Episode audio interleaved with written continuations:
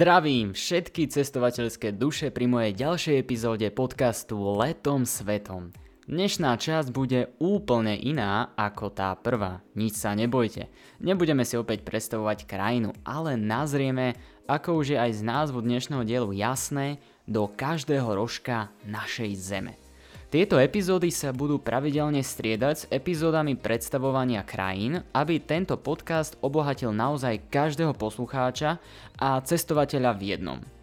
Či už si dobre cestovaná osoba, alebo len práve začínaš objavovať krásy sveta, vec, že táto epizóda ti ponúkne informácie o miestach, na ktoré sa budeš chcieť vydať, alebo ani nie. Tým už ale pomaly prezrádzam celú dnešnú epizódu tak poďme si povedať, čo vás dnes čaká a neminie. Dnes si v rubrike Potulky svetom predstavíme tri zaujímavé miesta alebo objekty, ktoré sú na Slovensku viac či menej známe. Spolu prejdeme západné, stredné a východné Slovensko. V každej časti bude spomenutá jedna atrakcia a to preto, aby som neurazil žiadneho občana našej krajiny, samozrejme keďže aj na takom východe Slovenska sa toho nájde neurekom a takouto cestou by som chcel pozdraviť aj nemenovaného politika, e, ktorý vyslovil tú dobre známu vetu na východe nič nie. Týmto vás a je jeho dozajsta presvedčím, že naozaj je čo objavovať aj na našej malej veľkej krajine. Ďalšia rubrika, ktorá na vás bude dnes čakať, bude Svet v kocke kde si doslova zalietame po celom svete. Po nej bude nasledovať rýchla geosonda, kde vám vždy predostrem jednu zaujímavú vec zo sveta. No a na záver vás bude čakať rubrika zo série Atlasov, ktorá bude mm, netradične zvláštna. Myslím si, že aj dnes si každý z vás príde na svoje a bude na konci tejto epizódy s otvorenými ústami pozerať ako kamzik do reflektorov na žipe tak sa poriadne pripútajte, odlietame. Potulky Slovenskom No aké by to bolo, keby som vám nepredstavil nejaké zaujímavosti alebo atrakcie aj z nášho krásneho Slovenska, veď to by bol hriech. A takto začíname aj potulky Slovenskom. Potulky Slovenskom budú mať jednoznačnú trajektóriu letu a to začneme od západného Slovenska, prejdeme cez stredné, no a skončíme kde? Na východe. Západné Slovensko v poliach pri Kopčanoch nedaleko Holiča stojí osamelá kaplnka zasvetená svätej Margite Antiochiskej. Podľa prekvapujúcich zistení archeológov je asi najstaršou ucelene zachovanou architektonickou pamiatkou na Slovensku. Pravdepodobne patrila do Veľkomoravského hradiska pri Mikulčiciach, ktorého vznik sa datuje do 6. storočia. Kaplnku postavili v období medzi 8. a 11. storočím.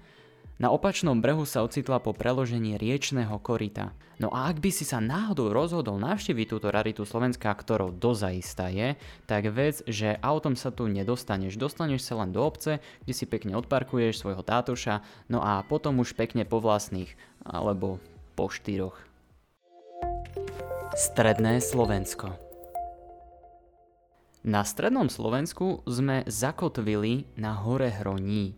Konkrétne sa pozrieme na podpolianské lazy. Na južnom úpeti masívu Poľany sa rozprestiera očarujúca laznícká krajina, ktorá už oslovila mnoho maliarov a fotografov. Jedinečnú scenériu vytvorenú z pestrej mozaiky políčok, lúk, sadov a lazov dotvára obrovitá silueta vyhasnutej sopky Poľana. Pre laznickú krajinu je typické nekompaktné, teda rozptýlené osídlenie s množstvom malých sídel, alebo teda lazov. V iných oblastiach Slovenska ich nazývajú rôznorodo alebo inakšie, či už kopanice, rale, štále, cholvárky, nívky, kopánky, klčoviska a iné. Našťastie na podpolianské lazy neprenikla socialistická kolektivizácia, ktorá inde rozoraním medzí narušila tradičnú štruktúru krajiny. Preto sú tu dnes zachované nespočetné úzke pásy terasovitých políčok, ktoré dávajú podobný vzhľad, aký majú čínske ryžové polia. Podpolianské lázy majú dozaista niečo do seba. Aj mňa očarili, musím sa priznať, a do takej miery, že som ich aj minulé leto opäť navštívil. Tak ak by ste náhodou chceli vy stráviť dovolenku na Slovensku, tak e, určite navštívte aj túto oblasť, tento región, pretože ponúka toho fakt veľa a nielen drevené valašky a nespočetné množstvo medveďov. Východné Slovensko No a našou poslednou zastávkou bolo nie popradské letisko, kde sme nechali naše odparkované privátne lietadlo, ale vydali sme sa do Vysokých Tatier, kde si odhalíme jeden z mnohých štítov našich malých veľhôr. A tým budú rysy. V auguste 1913 sa z vrcholu Rysov, ktorý sa nachádza v nadmorskej výške takmer 2500 metrov, údajne nádherným výhľadom pokochal aj taký Lenin, známy vodca proletariátu, čo o 43 rokov začali napodobňovať účastníci každoročných masových výstupov. Tým sa stal tento štít najnavštevovanejším v celých Tatrách. Viac ľudí ako na vrchol rysov sa dostalo asi len na vrchol Lomnického štítu. No a asi a prečo, hej? Aj preto, že ich tam vyviezla lanovka. Hm. Rysy majú aj ďalšie primáty. E, sú najvyšším vrchom Polska a zároveň najvyšším tatranským štítom, na ktorý vedie turistický chodník. V poradí tatranských velikánov im však patrí až 26. miesto – Názov rysy nesúvisí s našou najväčšou mačkovitou šelmou, ale s tým, že svahy štítu sú rozbrázdené žľabmi. Gorali túto skutočnosť vo svojom nárečí vyjadrili slovom porysované. Ako prvý na vrchol vystúpil v roku 1840 Eduard Blásy. No dnes na vrchol rysov e, vedú dve výstupové trasy. Jedna zo slovenskej a jedna z poľskej strany. Svet v kocke po potulkách slovenskom teda prišla rubrika Svet v kocke, kde to nebudem veľmi dlho naťahovať a rovno prejdeme k prvej zaujímavosti a to je strom malomocných v africkom štáte Malawi. Pokojnú scénu pri Baobabe v Národnom parku Livonde narušuje malá ručne napísaná ceduľka, na ktorej sa píše Hrob tých, ktorí v minulosti trpeli leprou. V Malavi, podobne ako v mnohých ďalších častiach sveta, boli ľudia trpiaci leprou alebo Hansenovou chorobou často vylúčení zo spoločnosti. Hoci môže byť táto choroba spôsobujúca znetvorenie nákazlivá, tak väčšina ľudí je už v súčasnosti voči nej dostatočne imúnna. No v Malavi sa však verilo, že tí, ktorí zomreli na lepru, nemohli byť pochovaní, pretože by ich pozostatky mohli kontaminovať pôdu. Pohľad do prierezu v kmeni Baobabu v Livonde túto vieru dokazuje. Na dne dutého kmeňa totiž leží hromada ľudských kostier. Ide o pozostatky malomocných, ktorí boli zviazaní k sebe a hodení do stromu. Dodnes ale nie je jasné, či boli v tej dobe už mŕtvi alebo ešte nažive. Skateistán O čosi pozitívnejšia informácia prichádza z Južnej Ázie a to konkrétne z Afganistanu. V Afganistane e, vieme, že sú vojnové konflikty, občianské e, nepokoje, ale aj to, že deti z Kábul žijú celý svoj život v takýchto zónach. Na uliciach ich pracuje desiatky tisíc, veľa z nich je negramotných, pretože nemajú možnosť chodiť do školy, ale od roku 2007 však vedia kábulské deti skvele jazdiť na skateboarde – keď do mesta prišiel austrálčan Oliver Perkovič so skateboardom pod pazuchou ako miestny šávo, miestne deti za ním chodili a prosili ho, ujo, ujo, aby ich naučil jazdiť. Perkovič založil skateboardingovú školu, ktorá sa volá Skatei Stán, no a v ktorej sa mládež môže tento šport učiť. Škola ponúka deťom aj vzdelávanie a príležitosť sa spriateliť. Ich cieľom je vzdelávať a ponúkať možnosti deťom z ulice. E, konajú sa tu hodiny jazdenia na skateboarde, ale taktiež aj čítanie. Výučba je prínosom najmä pre dievčatá, ktoré inak nemajú prístup ku vzdelávaniu ani možnosť športového vyžitia. Utópia v džungli Poslednou krajinou, ktorú v tejto rubrike navštívime, bude najväčšia krajina Latinskej Ameriky, a to Brazília, v ktorej svoje plány zamýšľal aj taký Henry Ford – ktorý bol najmä známy ako priekopník automobilového priemyslu. No osobne si myslím, že ak by bola vedená nejaká štatistika najväčších smoliarov 20. storočia, bez pochyby by atakoval popredné priečky. Prečo? No to sa dozviete už v nasledujúcich minútach. Pri ceste hustou brazílskou džungľou pozdĺž toku rieky Tapachos narazíte na nečakanú osadu, ktorá na tomto mieste pôsobí pomerne neštandardne. Skupiny opíc a papagájov tu žijú v opustenom meste v americkom štýle so zarastenými domami, obohnané bielými plotmi, vodnými hydrantmi pri chodníkoch a golfovým ihriskom na okraji osady. Ide o skutočnú verziu mestečka Pleasantville, zasadené uprostred džungle. Výrobca aut Henry Ford nechal túto americkú idylku v amazonskom pralese vystavať v 20. rokoch minulého storočia. Forda trápila vysoká cena gum a rozhodol sa preto, že si postaví vlastnú kaučukovníkovú plantáž.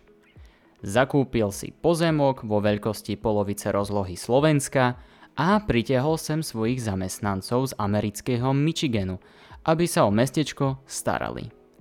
Osadu pomenoval Fordlandia, hm, aké originálne, a americkí i brazilskí zamestnanci sa museli držať Fordových prísnych abstinenčných pravidel. To znamená nasledovné. Nemohli fajčiť, piť alkohol, chodiť na verejné predčítávanie básni ani hudobné vystúpenia. Pracovníci sa ale čoskoro začali sťažovať. Brazílčanom sa nepáčilo, že musia nosiť menovky, jesť hamburgery a učiť sa tancovať štvorilku, zatiaľ čo americkí manažéri si nemohli zvyknúť na vlhké podnebie a desili sa všade prítomnej malárie. Po pár mesiacoch celé mestečko ovládali stávky, bitky a chaos. V roku 1903 už toho mali brazilskí pracovníci dosť a vyhnali Američanov z osady s mačetami v rukách. Čo však Forda trápilo ešte viac bolo to, že kaučokovníky, ktoré tu sám vysadil bez akejkoľvek odbornej pomoci, vôbec nerástli. A tie, ktorým sa podarilo sa zakoreniť, boli čoskoro napadnuté chorobami. Fordlandia sklamala na celej čiare. Henry Ford sa plantáže vzdal v roku 1945, keď do nej investoval cez 20 miliónov dolárov. No, nezískal z nej ani jednu jedinú pneumatiku. Geosonda Recesia lásky v Las Vegas Svadobný biznis sa doteraz považoval za odolný proti kríze, no už pred pandémiou koronavírusu bolo čoraz menej partnerov, ktorí sa chceli zobrať.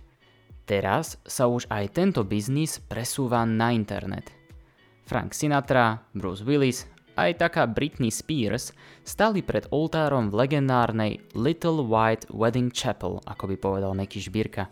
Jediné, čo potrebujete na sobáš a v tejto azda najslávnejšej svadobnej kaplnke sveta v Las Vegas je 77 amerických dolárov, preukaz s fotografiou a plnoletosť.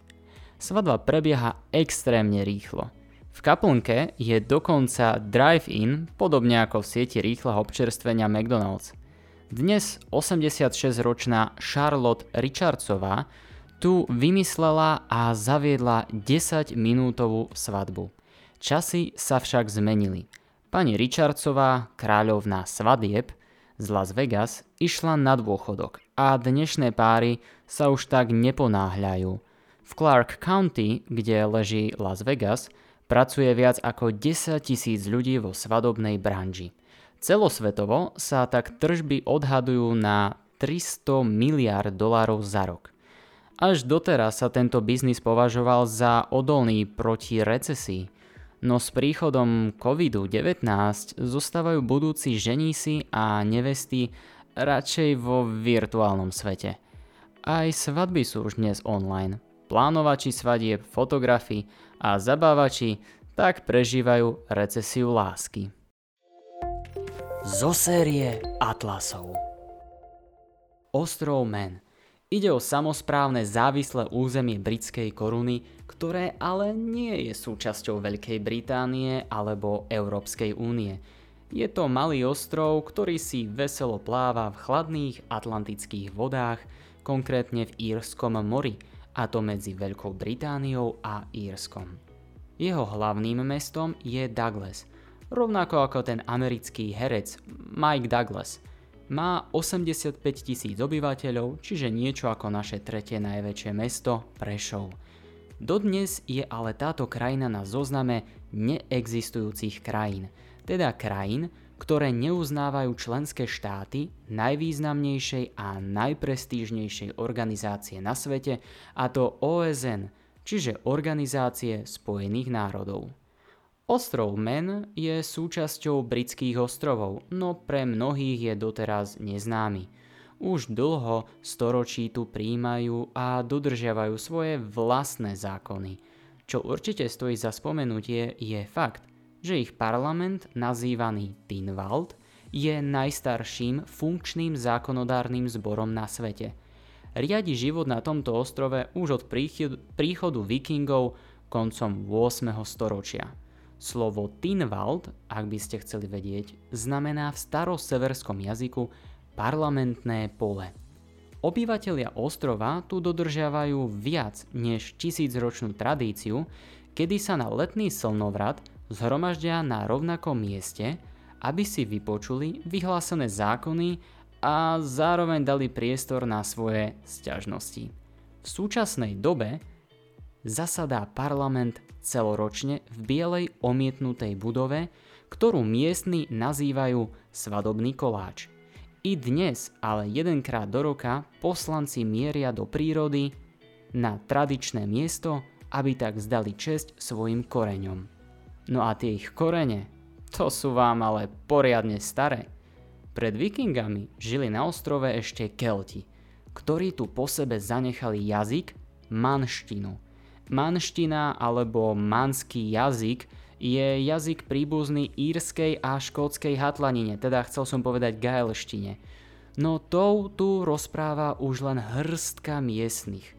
Vikingovia vládli ostrovom takmer 500 rokov, keď v roku 1266 prešla vláda, ale iba nakrátko, do rúk škótskeho kráľa, kde následne celý ostrov pripadol anglickej korune – Obe kráľovstvá sa medzi tým zjednotili.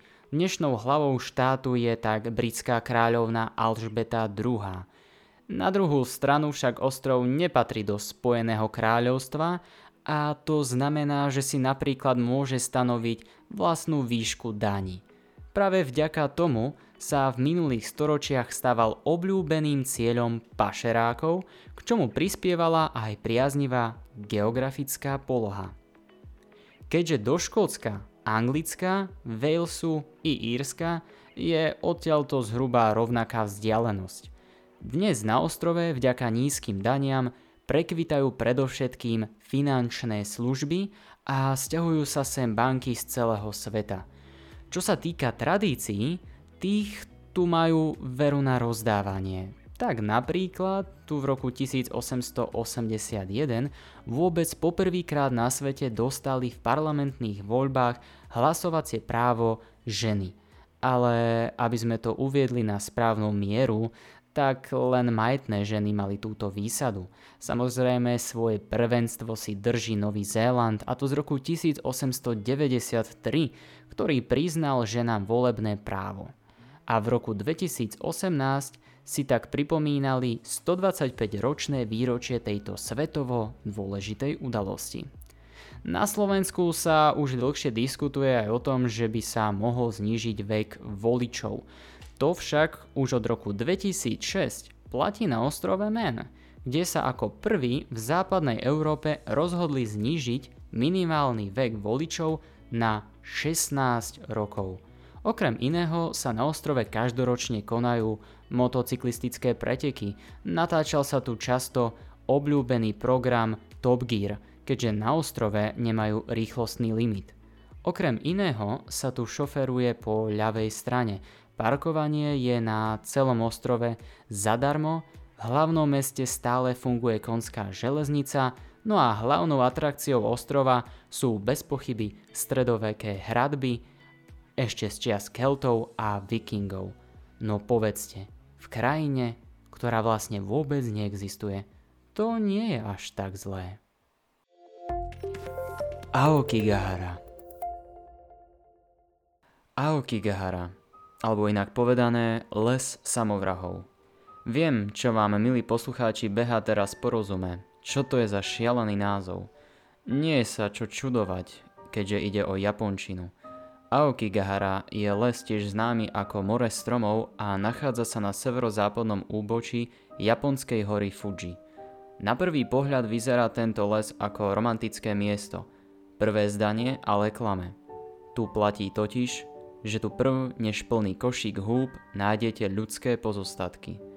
Aokigahara je teda les samovrahov a pre mnohých turistov bizarná atrakcia – Miestni žijúci v okolí lesa tvrdia, že do neho mieria len tri druhy ľudí.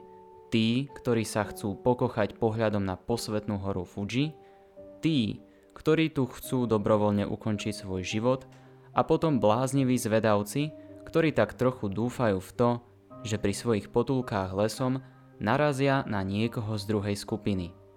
Aokigahara sa tak napriek svojej povesti stáva turistickým cieľom.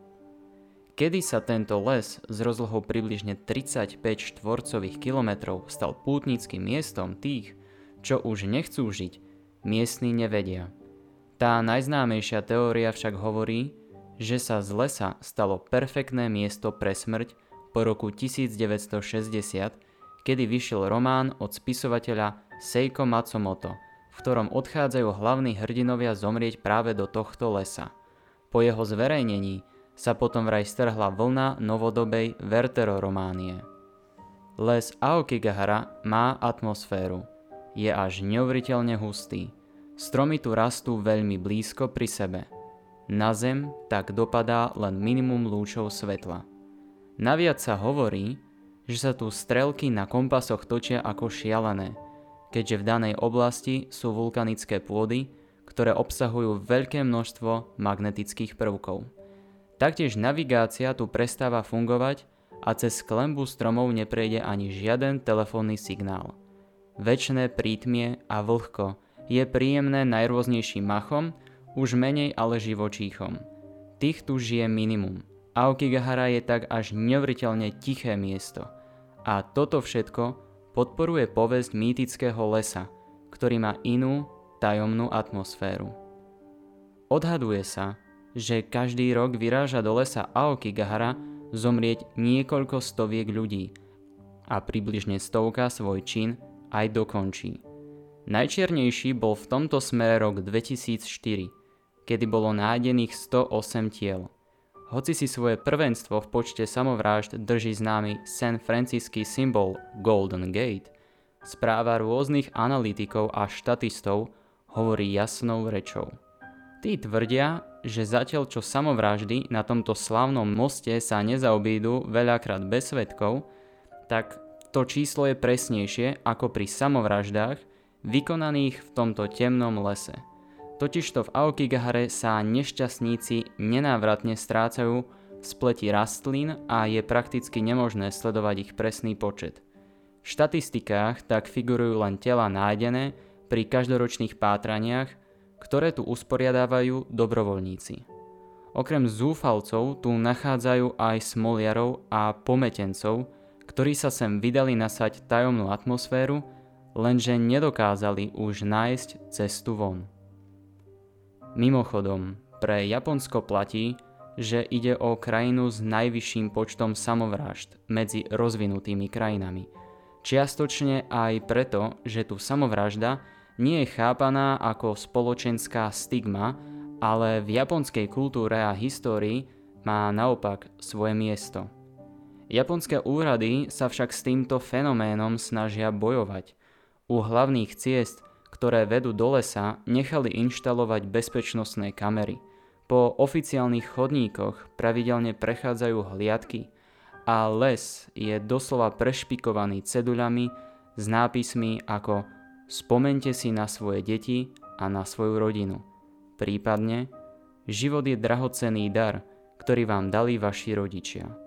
To je len stručný prehľad niektorých z nich. Práve veľké zadlženie je jedným z hlavných dôvodov, prečo ľudia do tohto lesa odchádzajú zomrieť. Mimochodom, absolútne najviac samovrahov sem vraj mierí na konci marca, kedy v Japonsku končí fiškálny rok. To sa miestni strážcovia, ktorí skrúšené postavy prehovárajú, nezastavia. Aj tak je ale množstvo opustených a odstavených aut a stanov, ktorých nikoho nenájdu výrazne vyššia ako v inej časti roka. Okrem turistov, ktorí k bizarnému miestu v posledných rokoch dorážajú čoraz častejšie, sa ale bohužiaľ rozmáha aj ďalší fenomén. Do lesa čoraz častejšie vyrážajú aj ľudia, ktorých snahou a cieľom je nájdené mŕtve tela obrať o cennosti. Les Aokigahara je skrátka fenomén, a to v najrôznejších zmysloch slova. Aj takéto miesta nájdete na svete, ktorý toho skrýva ešte o mnoho viac. Ak sa ti dnešná epizóda páčila a chcel by si sa dozvedieť viac o pripravovaných témach, prípadne faktoch, ktoré ti vypadli z hlavy, všetky dôležité informácie nájdeš na Instagramovom účte Letom Svetom, kde môžeš tento účet odoberať, aby ti nič podstatné neušlo a zároveň tak podporíš moju tvorbu, ktorá je robená z lásky všetkým, ktorých svet fascinuje a túžia po jeho objavovaní, či už s prstom na mape, po obrazovke svojho smartfónu či počítača, alebo naozaj v reálnom priestore a čase. Zostaňte ešte pozitívne naladení a majte ešte pekný deň. Čaute.